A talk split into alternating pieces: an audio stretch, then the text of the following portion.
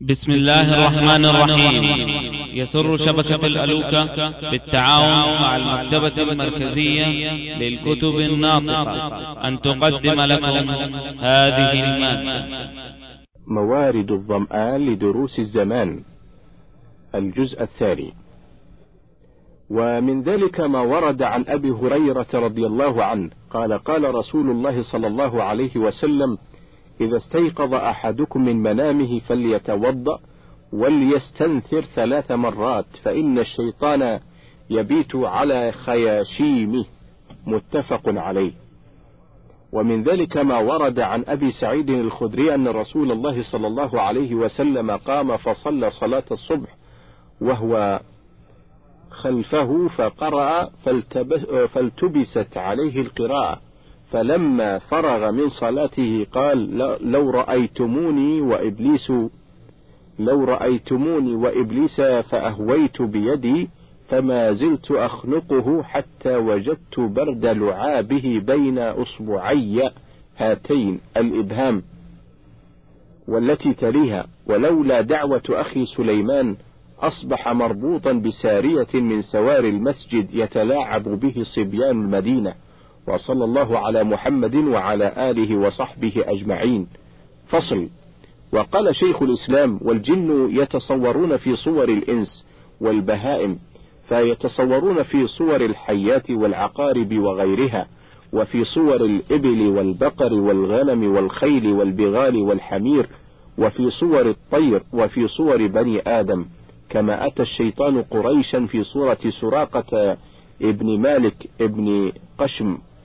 لما أرادوا الخروج إلى بدر قال تعالى وإذ زين لهم الشيطان أعمالهم وقال لا غالب لكم اليوم من الناس وإني جار لكم.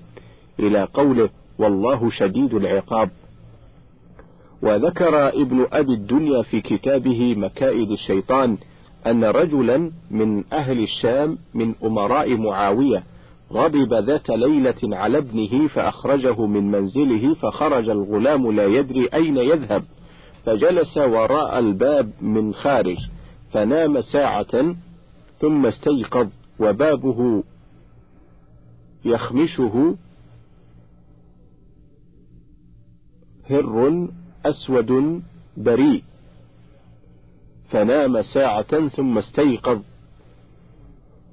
يخمشه هر أسود بري فخرج إليه الهر الذي في منزلهم. فقال له البري ويحك افتح. فقال لا أستطيع. فقال ويحك ائتني بشيء أتبلغ به فإني جائع وأنا تعبان. هذا أوان مجيئي من الكوفة وقد حدث الليلة حدث عظيم. قتل علي بن أبي طالب قال فقال له الهر الأهلي والله إنه ليس شيء هاهنا إلا وقد ذكر اسم الله عليه غير سفود كانوا يشوون عليه اللحم. قال ائتني به. فجاءه فجعل فجاءه به فجعل يلحسه حتى أخذ حاجته وانصرف وذلك بمرأى من الغلام وسمع فقام إلى الباب فطرقه فخرج إليه أبوه فقال من؟ فقال افتح. فقال ويحك مالك؟ فقال افتح ففتح فقص عليه خبر ما رأى. فقال ويحك أمنام هذا؟ قال لا والله. قال ويحك فأصابك جنون بعدي؟ قال لا والله ولكن ولكن الأمر ولكن الأمر كما وصفت لك. فاذهب إلى معاوية الآن فاتخذ عنده بما قلت لك. فذهب الرجل فاستأذن على معاوية فأخبره خبر ما ذكر له ولده. فأرخوا ذلك عندهم فأرخوا ذلك عندهم قبل مجيء البرد. ولما جاءت البرد وجدوا ما أخبرهم قبل مجيء البرد ولما جاءت البرد وجدوا ما أخبروهم به مطابقا لما كان خبر به الغلام. وروي أن سعد ابن عبادة بال بجحر بالشام ثم استلقى ميتا فسمع من بئر بالمدينة قائلا يقول نحن, نحن قتلنا سيد الخزج نحن قتلنا سيد الخزرج سعد بن عبادة رميناه بسهمين فلم نخطئ فؤاده. فحفظوا ذلك اليوم الذي مات فيه سعد فوجدوه اليوم الذي سمع فيه الخبر والله أعلم. اللهم وفقنا لتدبر كتابك وإطالة التأمل فيه وجمع الفكر على معاني آياته وجمع الفكر على معاني آياته. اللهم ثبت قواعد الإيمان في قلوبنا وشيد فيها وشيد فيها بنيانه ووطد فيها أركانه وألهمنا ذكرك وشكرك وآتنا في الدنيا حسنة وفي الآخرة حسنة وقنا عذاب النار.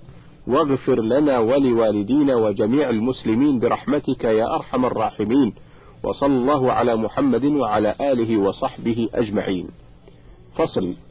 وقال شيخ الإسلام ابن تيمية رحمه الله ولا ريب أن الأوثان يحصل عندها من الشياطين وخطابهم وتصرفهم ما هو من أسباب ضلال بني آدم.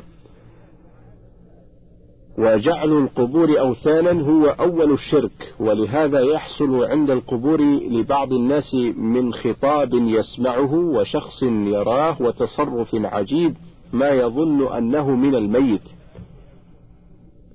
وقد يكون من الجن والشياطين من وقد يكون من الجن والشياطين مثل أن يرى القبر قد انشق وخرج منه الميت وكلمه وعانقه هذا يرى عند قبور الأنبياء وغيرهم وإنما هو شيطان فإن الشيطان يتصور بصور الإنسان فإن الشيطان يتصور بصور الإنس ويدعي أحدهم أنه النبي فلان أو الشيخ فلان ويكون كاذبا في ذلك. وفي هذا الباب من الوقائع ما يضيق هذا الموضع عن ذكره وهي كثيرة جدا والجاهل يظن أن ذلك الذي رآه قد خرج من القبر وعانقه أو كلمه هو المقبور أو النبي أو الصالح أو غيرهما. والمؤمن العظيم يعلم أنه الشيطان. والمؤمن العظيم يعلم أنه شيطان ويتبين ذلك بأمور. أحدها أن يقرأ آية الكرسي بصدق فإذا قرأها تغيب ذلك الشخص أو ساخ في الأرض أو احتجب. ولو كان رجلا صالحا أو ملكا أو جنيا مؤمنا لم تضره آية الكرسي. وإنما تضر الشياطين كما ثبت في الصحيح من حديث أبي هريرة اقرأ آية الكرسي إذا أويت فراشك فإنه لا يزال عليك من الله حافظ ولا يقربك شيطان حتى تصبح. فقال النبي صلى الله عليه وسلم صدقك وهو كذوب. ومنها أن يستعيذ بالله من الشياطين. ومنها أن يستعيذ بالعودة, بالعودة الشرعية. فإن الشياطين كانت تعرض للأنبياء في حياتهم وتريد أن يؤذيهم وتريد أن تؤذيهم وتفسد عبادتهم كما جاءت الجن إلى النبي صلى الله عليه وسلم بشعلة من نار تريد أن تحرقه تريد أن تحرقه فأتاه جبريل بالعوذة المعروفة. التي تضمنها الحديث المروي عن أبي التياح أنه قال سأل رجل عبد الرحمن ابن حبيش وكان شيخا كبيرا قد أدرك النبي صلى الله عليه وسلم كيف صنع رسول الله صلى الله عليه وسلم حين كادته الشياطين؟ قال تحدرت عليه من الشعاب والأودية وفيهم شيطان معه شعلة من نار. يريد أن يحرق بها رسول الله صلى الله عليه وسلم. قال فرعب رسول الله صلى الله عليه وسلم فأتاه جبريل عليه السلام فقال يا محمد قل قال ما أقول؟ قال قل أعوذ بكلمات الله التامات التي لا يجاوزهن بر ولا فاجر من شر من شر ما خلق وذرأ وبرأ ومن شر ما ينزل من السماء ومن شر ما يعرج فيها ومن شر ما يخرج من الأرض ومن شر ما ينزل فيها ومن شر, ومن شر فتن الليل والنهار ومن شر كل طارق يطرق إلا طارقا يطرق بخير يا رحمن. قال فطفئت نارهم وهزمهم الله عز وجل وفي صحيح مسلم عن أبي الدرداء أنه قال قام رسول الله صلى الله عليه وسلم يصلي فسمعناه يقول أعوذ بالله منك ثم قال ألعنك بلعنة الله ثلاثا وبسط يده يتناول شيئا فلما فرغ في من صلاته قلنا يا رسول الله سمعناك تقول شيئا في الصلاة لم نسمعك تقول قبل ذلك ورأيناك بسطت يدك. قال إن عدو الله إبليس جاء بشهاب من نار ليجعله في وجهي فقلت أعوذ بالله منك ثلاث مرات. ثم قلت ألعنك بلعنة الله التامة فاستأخر. ثم أردت أن آخذه ولولا دعوة أخينا سليمان لا أصبح موثقا يلعب به ولدان المدينة. وكثيرا من العباد وكثيرا من العباد يرى الكعبة تطوف به ويرى عرشا عظيما. وعليه صورة عظيمة ويرى أشخاصا تصعد وتنزل فيظنها الملائكة ويظن أن تلك الصورة هي الله تعالى وتقدس ويكون ذلك شيطانا. وقد جرت هذه القصة لغير واحد من الناس فمنهم من عصمه الله وعرف أنه الشيطان كالشيخ عبد القادر في حكايته المشهورة حيث قال كنت مرة في العبادة فرأيت عرشا عظيما وعليه نور فقال لي يا عبد القادر أنا ربك وقد حللت لك ما حرمت على غيري وقد حللت لك ما حرمت على غيرك. قال فقلت له أنت الله الذي لا إله إلا هو اخسأ يا عدو الله. قال فتمزق ذلك النور وصار ظلمة. وقال يا عبد القادر نجوت مني بفقهك في دينك وعلمك ومنازلتك في أحوالك. لقد فتنت بهذه القصة سبعين رجلا. فقيل له كيف علمت أنه الشيطان؟ قال بقوله لي حللت لك ما حرمت على غيرك. وقد علمت أن شريعة محمد لا تنسخ ولا تبدل. ولأنه قال أنا ربك ولم يقدر أن يقول أنا الله الذي لا إله إلا أنا. ومن هؤلاء من اعتقد أن المرئي هو الله وصار هو وأصحابه يعتقدون أنهم يرون الله تعالى في اليقظة ومستندهم ما شاهدوه وهم صادقون فيما يخبرون به ولكن لم يعلموا أن ذلك هو الشيطان. وهذا قد وقع كثيرا لطوائف من جهال العباد يظن أحدهم أنه يرى الله تعالى بعينه في الدنيا لأن كثيرا منهم رأى ما ظن أنه الله وإنما هو شيطان. وكثير منهم من رأى من ظن أنه نبي أو رجل صالح أو الخضر وكان شيطانا. قال ومنهم من يظن أنه ملك والملك يتميز عن الجن بأمور كثيرة والجن فيهم الكفار والفساق والجهال وفيهم المؤمنون المتبعون لمحمد صلى الله عليه وسلم فكثيرا ممن لم يعرف أن هؤلاء جن وشياطين يعتقدهم ملائكة وإنما هم من الجن والشياطين. قال والشياطين يوالون من يفعل ما يحبونه من الشرك والفسوق والعصيان فتارة يخبرونه ببعض الأمور الغائبة ليكاشف بها وتارة يؤذون من يريد أذاه بقتل وتمريض ونحو ذلك. وتارة يجلبون له ما يريد من الإنس وتارة يسرقون له ما يسرقونه من أموال الناس من نقد وطعام وثياب وغير ذلك فيعتقد أنه من من كرامات الأولياء وإنما يكون مسروقا.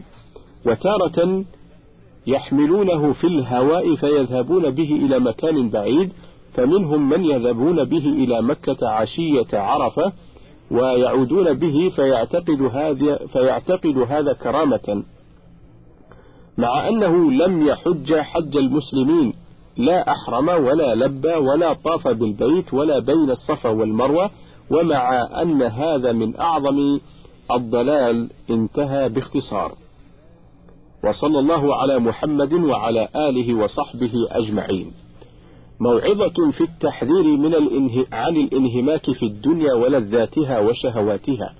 عباد الله إن من نظر إلى الدنيا بعين البصيرة أيقن أن نعيمها ابتلاء.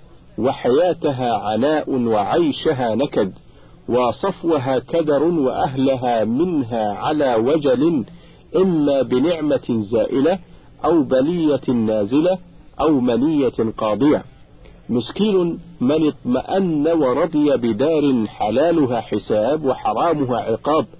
إن أخذه من حلال حوسب عليه وإن أخذه من حرام عذب به. من استغنى في الدنيا فتن ومن افتقر فيها حزن ومن أحبها أذلته ومن التفت إليها ونظرها أعمته لو, لو كنت لو كنت رائد قوم ضاعنين إلى دنياك هذه لما ألفيت كذابا. لقلت تلك بلاء نبتها سقم وماؤها العذب سم للفتى ذاب وكم كشف للسامعين عن حقيقة الدنيا وبين لهم قصر مدتها وبين لهم قصر مدتها وانقضاء لذتها بما يضرب من الأمثال الحسية. قال الله تعالى اعلموا أنما الحياة الدنيا لعب ولهو وزينة وتفاخر بينكم وتكاثر في الأموال والأولاد كمثل غيث أعجب الكفار نباته ثم يهيج فتراه مصفرا ثم يكون حطاما وفي الآخرة عذاب شديد ومغفرة من الله ورضوان وما الحياة الدنيا إلا متاع الغرور. شرح لنا العليم الحكيم في هذه الآية حال الدنيا التي افتتن الناس بها الذين قصر نظرهم وبين أنها من محقرات الأمور وبين أنها من محقرات الأمور التي لا يركن إليها العقلاء فضلا عن الافتتان بها والانهماك في طلبها وقتل الوقت في تحصيلها بأنها لعب لا ثمرة فيه سوى التعب بأنها لعب لا ثمرة فيه سوى التعب ولهو تشغل صاحبها وتلهيه عما ينفعه في آخرته وزينة لا تفيد المفتون بها شرفا ذاتيا كالملابس الجميلة والمراكب البهية والمنازل الرفيعة الواسعة وتفاخر بالأنساب والعظام البالية ومباهاة بكثرة الأموال والأولاد وعظم الجاه. ثم أشار جل شأنه إلى أنها مع ذلك سريعة الزوال قريبة الاضمحلال كمثل غيث راق الزراع نباته الناشئ به ثم يهيج ويتحرك وينمو إلى أقصى ما قدره الله له فسرعان ما تراه مصفرا متغيرا ذابلا بعدما رأيته أخضر ناضرا ثم يصير من اللبس هشيما متكسرا ففيه تشبيه جميع ما في الدنيا من السنين الكثيرة بمدة نبات غيث واحد يفنى ويضمحل ويتلاشى في أقل من سنة. إشارة إلى إشارة إلى سرعة زوالها وقرب فنائها وبعد ما بين وبعد ما بين جل وعلا وبعد ما بين جل وعلا حقارة الدنيا وسرعة زوالها تزهيدا فيها وتنفيرا وتحذيرا من الانهماك في طلبها أشار إلى فخامة شأن الآخرة وفظاعة ما فيها من الآلام وعظم ما فيها من اللذات ترهيبا من عذابها الأليم وترغيبا في تحصيل النعيم المقيم والعيش السليم مما لا عين رأت ولا أذن سمعت ولا خطر على قلب بشر. والناس فيها قسمان فطناء قد وفقهم الله فعلموا أنها ظل زائل ونعيم حائل وأضغاث أحلام. بل فهموا أنها نعم في طيها نقم. وعرفوا أنها حياة فانية وأنها معبر وطريق إلى الحياة الباقية فرضوا فرضوا منها باليسير وقنعوا منها بالقليل فاستراحت قلوبهم من همها وأحزانها واستراحت أبدانهم من نصبها وعنائها وسلم لهم دينهم وكانوا عند الله هم المحمودين فلم تشغلهم دنياهم عن طاعة مولاهم. جعلوا النفس الأخير جعلوا النفس الأخير وما وراءه نصبوا نصب أعينهم وتدبروا ماذا يكون مصيرهم وفكروا كيف يخرجون من الدنيا وإيمانهم سالم لهم وما الذي يبقى معهم منها في قبورهم وما الذي يتركونه لأعدائهم في الدنيا ومن لا يغنيهم من الله شيئا. يوم لا ينفع مال ولا بنون يوم لا يغني مولا عن مولا شيئا. يوم يفر المرء من أخيه وأمه وأبيه وصاحبته وبنيه ويبقى عليهم وبال ما جمعوا وما عمروا في غير طاعة الله. أدركوا كل هذا فتأهبوا للسفر الطويل وأعدوا الجواب للحساب. وقدموا الزاد للمعاد وخير الزاد التقوى فطوبى لهم خافوا فآمنوا وأحسنوا ففازوا وأفلحوا. وقال بعض العلماء يذم الدنيا ويحذر عنها ولم يطلب علو القدر فيها وعز النفس إلا كل طاغي. وإن نال النفوس من المعالي فليس لنيلها طيب المساغي إذا بلغ المراد علا وعزا تولى واضمحل مع البلاغ. كقصر قد تهدم حافتاه. إذا صار البناء إلى الفراغ. أقول وقد رأيت ملوك عصري. ألا لا يبغين الملك باغي.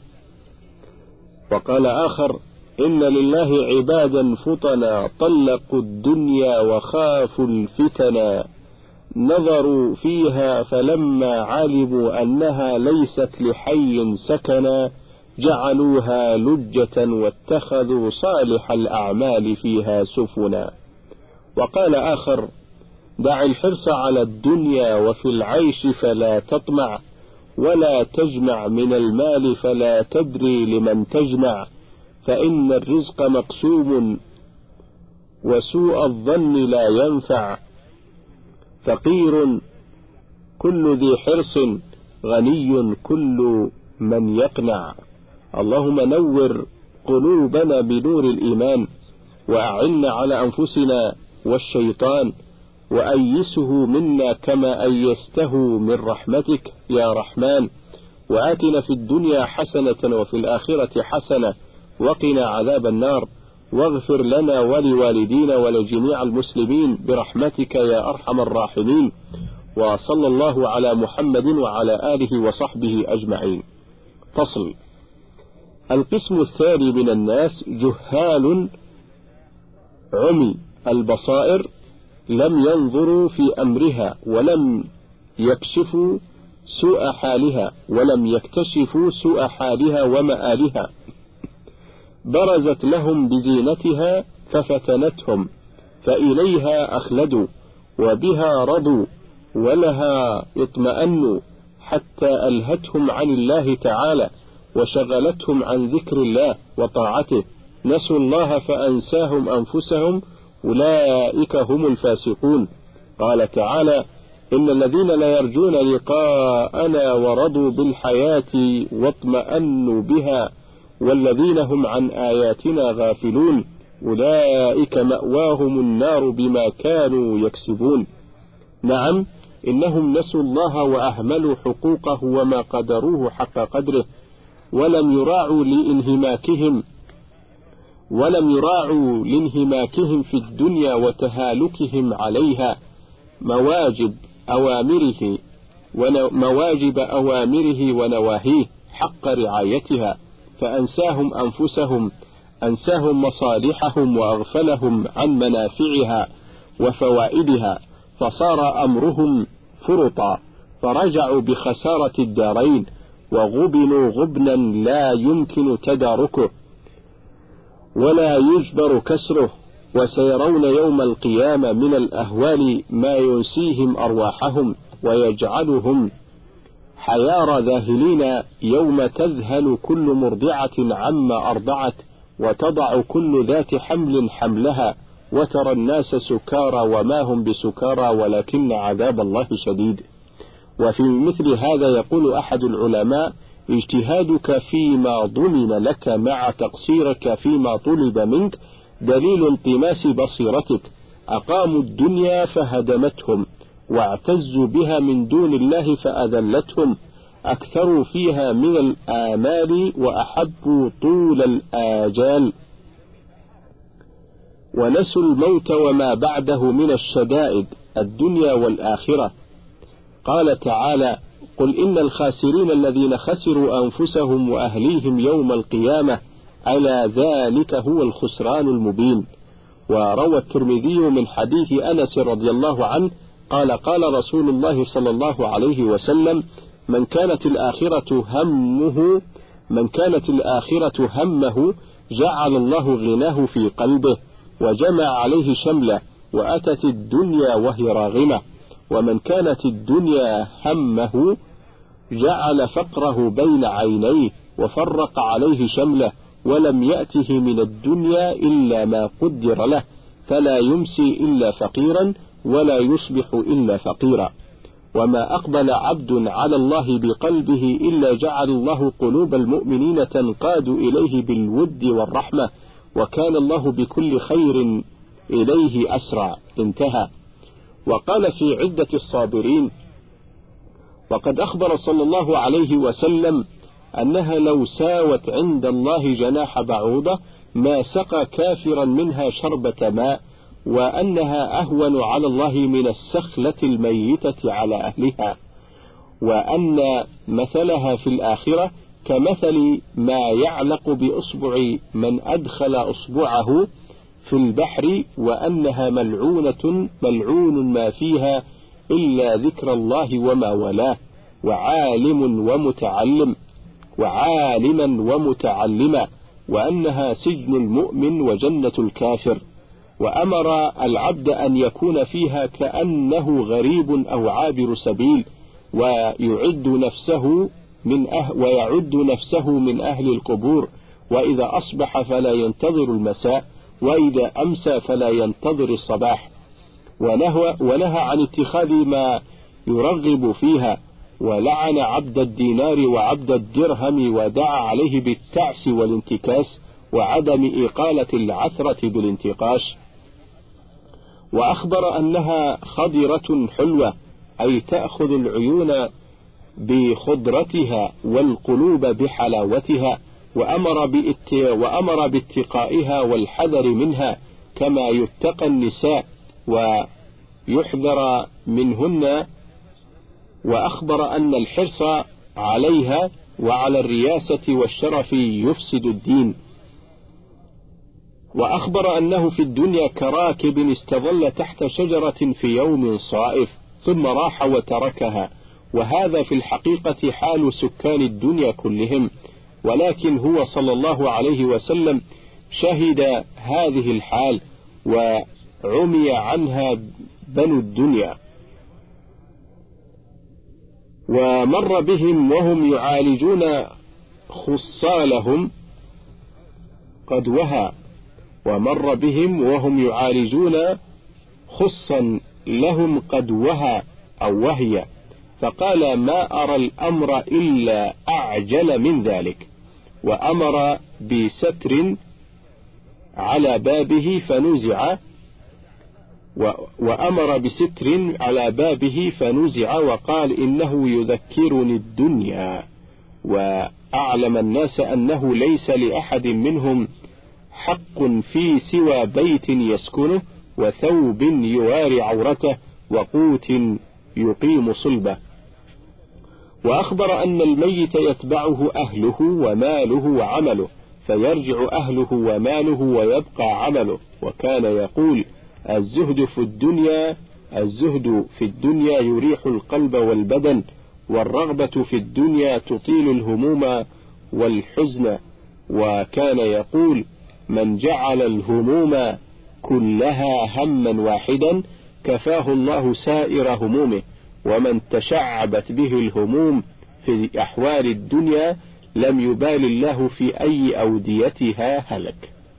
وأخبر أن أن بذل العبد ما فضل عن حاجته خير له وإمساكه وإمساكه شر له وأنه لا يلام على الكفاف. وأخبر أن عباد الله ليسوا بالمتنعمين فيها فإن أمامهم دار النعيم فهم لا يرضون بنعيمهم في الدنيا عوضا من ذلك النعيم. وفي حديث مناجاة موسى ولا تعجبنكما زينته ولا ما متع به ولا تمدان إلى ذلك أعينكما فإنها زهرة الدنيا وزينة المترفين وإني لو شئت أن أزينكما من الدنيا بزينة يعلم فرعون حين ينظر إليها أن مقدرته تعجز عن مثل ما أوتيتما فعلت. ولكن أرغب بكما عن نعيمها ذلك وأزويه عنكما وكذلك أفعل بأوليائي وقديما ما أخرت لهم في ذلك فإني لأذودهم عن نعيمها ورخائها كما يذود الراعي الشفيق غنمه عن مراعي الهلكة وإني لأجنبهم سلوتها وعيشها كما يذود الراعي الشفيق إبله عن مبارك الغرة. وما ذلك وما ذلك لهوانهم علي ولكن ليستكملوا نصيبهم من كرامتي سالما موفرا لم تكلمه الدنيا لم تكلمه الدنيا ولم يطغه الهوى. واعلم أنه لم يتزين لي العباد واعلم أنه لم يتزين لي العباد بزينة هي أبلغ من الزهد في الدنيا فإنها زينة المتقين عليهم منها لباس يعرفون به من السكينة والخشوع سيماهم في وجوههم من أثر السجود. أولئك أولياء حقا فإذا لقيتهم فاخفض لهم جناحك وذلل لهم قلبك ولسانك. وقل وقال الحواريون يا عيسى من أولياء الله الذين لا خوف عليهم ولا هم يحزنون؟ قال الذين نظروا إلى باطن الدنيا حين نظر الناس إلى عاجلها فأماتوا منها ما يخشون أن يميتهم وتركوا ما علموا أن سيتركهم. فصار استكثارهم منها استقلالا وذكرهم إياها فواتا وفرحهم بما أصابوا منها حزنا فما عارضهم من نائلها رفضوه وما عارضهم من رفعتها بغير الحق وبعوه خلقت الدنيا عندهم فليسوا يجددونها خلقت الدنيا عندهم فليسوا يجددونها وخربت بينهم فليسوا يعمرونها أو يعمرونها وماتت في صدورهم فليسوا يحيونها يهدمونها فيبنون بها آخرتهم ويبيعونها فيشترون بها ما يبقى لهم رفضوها فكانوا بها هم الفرحين ونظروا إلى أهلها صرعى قد حلت بهم المثلات فأحيوا ذكر الموت وأماتوا ذكر الحياة. يحبون لله ويحبون ذكره ويستضيئون بنوره ويضيئون به لهم. خبر عجيب ويضيئون به. لهم خبر عجيب وعندهم الخبر العجيب. بهم قام الكتاب وبه قاموا وبهم نطق الكتاب وبه نطقوا وبهم علم الكتاب وبه عملوا ليسوا يرون نائلا مع ما نالوا ولا أمانا دون ما يرجون ولا خوفا دون ما يحذرون. وقال يا بني إسرائيل اجعلوا بيوتكم كمنازل الأضياف فما لكم في العالم من منزل إن أنتم إلا عابري سبيل. وقال يا معشر الحواريين أيكم يستطيع أن يبني فوق موج البحر دارا؟ قالوا يا روح الله من يقدر على ذلك؟ قال وإياكم والدنيا فلا تتخذوها قرارا. وقال حلاوة الدنيا مرارة الآخرة ومرارة الدنيا حلاوة الآخرة. وقال يا بني إسرائيل تهاونوا بالدنيا تهن عليكم وأهين الدنيا تكرم عليكم الآخرة. ولا تكرموا الدنيا تهن عليكم الآخرة فإن الدنيا ليست بأهل للكرامة وكل يوم تدعو إلى الفتنة والخسارة. قالوا وقد تواتر عن السلف أن حب الدنيا رأس الخطايا وأصلها وقيل إن عيسى ابن مريم عليه السلام قال رأس الخطيئة حب الدنيا والنساء حبالة الشيطان والخمر جماع كل شر. شعرا قال الإمام الشافعي رحمه الله خبت نار نفسي باشتعال مفارقي وأظلم ليلي إذ أضاء شهابها. أيا بومة قد عششت فوق هامتي على الرغم مني حين طار غرابها. رأيت خراب العمر مني فزرتني ومأواك من كل الديار خرابها. أأنعم عيشا بعدما حل عارضي. طلائع شيب ليس يغني خضابها. إذا إذا اصفر لون المرء وابيض شعره تنغص من أيامه مستطابها. وعزة عمر وعزة عمر المرء قبل مشيبه وقد فنيت نفس تولى شبابها. فدع عنك سوءات الأمور فإنها حرام على نفس التقي ارتكابها. ود زكاة الجاه واعلم بأنها كمثل زكاة المال تم نصامها. ود زكاة الجاه واعلم بأنها كمثل زكاة المال تم نصابها وأحسن إلى الأحرار تملك رقابهم. فخير تجارات الرجال اكتسابها ولا تمشين في منكب الأرض فاخرا.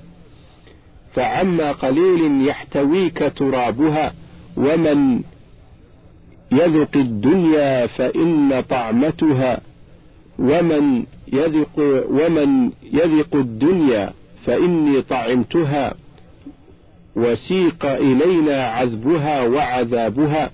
فلم أرها إلا غرورا وباطلا كما لاح في ظهر الفلاة سرابها وما هي إلا جيفة مستحيلة عليها كلاب همهن اجتذابها فإن تجنبها فإن تجنبها كنت سلما لأهلها فإن تجتنبها كنت سلما لأهلها وإن تجتذبها نازعتك كلابها. إذا انسد باب عنك من دون حاجة فدعها لأخرى ينفتح لك بابها. فإن قراب البطن يكفيك منؤه ويكفيك سوءات الأمور اجتنابها. فطوبى لنفس أوطنت فطوبى لنفس أوطنت قعر بيتها. مغلقة, مغلقة الأبواب مرخا حجابها. فيا ربي هب لي توبة قبل مهلك أبادرها من قبل إغلاق بابها. فما تخرب الدنيا بموت شرارها ولكن بموت الأكرمين خرابها. اللهم ثبتنا على قولك الثابت في الحياة الدنيا وفي الآخرة. اللهم وأيدنا بنصرك وارزقنا من فضلك ونجنا من عذابك يوم تبعث عبادك. واغفر لنا ولوالدينا ولجميع المسلمين برحمتك يا أرحم الراحمين. وصلى الله على محمد وآله وسلم. فصل. وعن سفيان قال كان عيسى بن مريم يقول حب الدنيا أصل كل خطيئة والمال فيه داء كثير. قالوا وما داؤه؟ قال لا يسلم من الفخر والخيلاء. قالوا فإن سلم قال يشغله إصلاحه عن ذكر الله عز وجل. قالوا وذلك معلوم بالتجربة والمشاهدة فإن حبها يدعو إلى خطيئة ظاهرة وباطنة ولا سيما خطيئة يتوقف تحصيلها عليها فيسكر عاشقها حبها عن علمه بتلك الخطيئة. وقبحها وعن كراهتها واجتنابها وحبها يوقع في الشبهات ثم في المكروهات ثم في المحرمات وطالما أوقع في الكفر بل جميع الأمم المكذبة لأنبيائهم إنما حملهم على كفرهم وهلاكهم حب الدنيا فإن الرسل لما نهوهم عن الشرك والمعاصي التي كانوا يكتسبون بها الدنيا وحملهم حبها على مخالفتهم وتكذيبهم. فكل خطيئة في العالم أصلها حب الدنيا ولا تنسى خطيئة الأبوين قديما فإنما كان سببها حب الخلود فإنما كان سببها حب الخلود في الدنيا.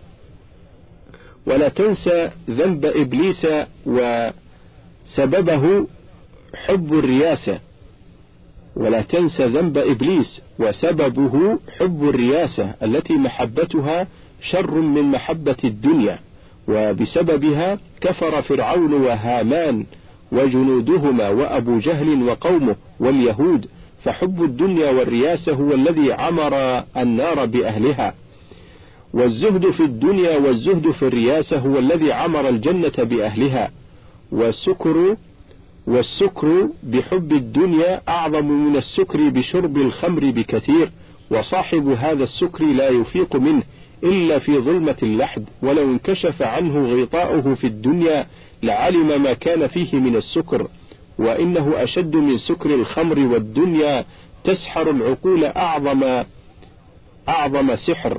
قال الإمام أحمد حدثنا سيار حدثنا جعفر قال سمعت مالك ابن دينار يقول اتقوا السحارة اتقوا السحارة فإنها تسحر قلوب العلماء. والله أعلم وصلى الله على محمد وآله وصحبه أجمعين. من فضلك تابع بقية المادة.